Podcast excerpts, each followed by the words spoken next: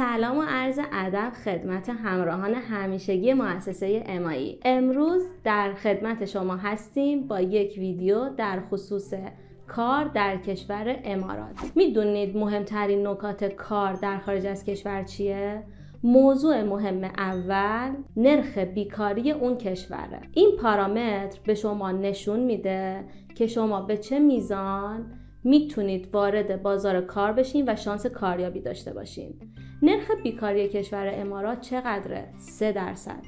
و این نشون میده که شما امکان کار در این کشور رو به راحتی خواهید داشت. ما می‌تونیم در کنار شما باشیم به شما کمک کنیم که کار در کشور امارات رو داشته باشیم.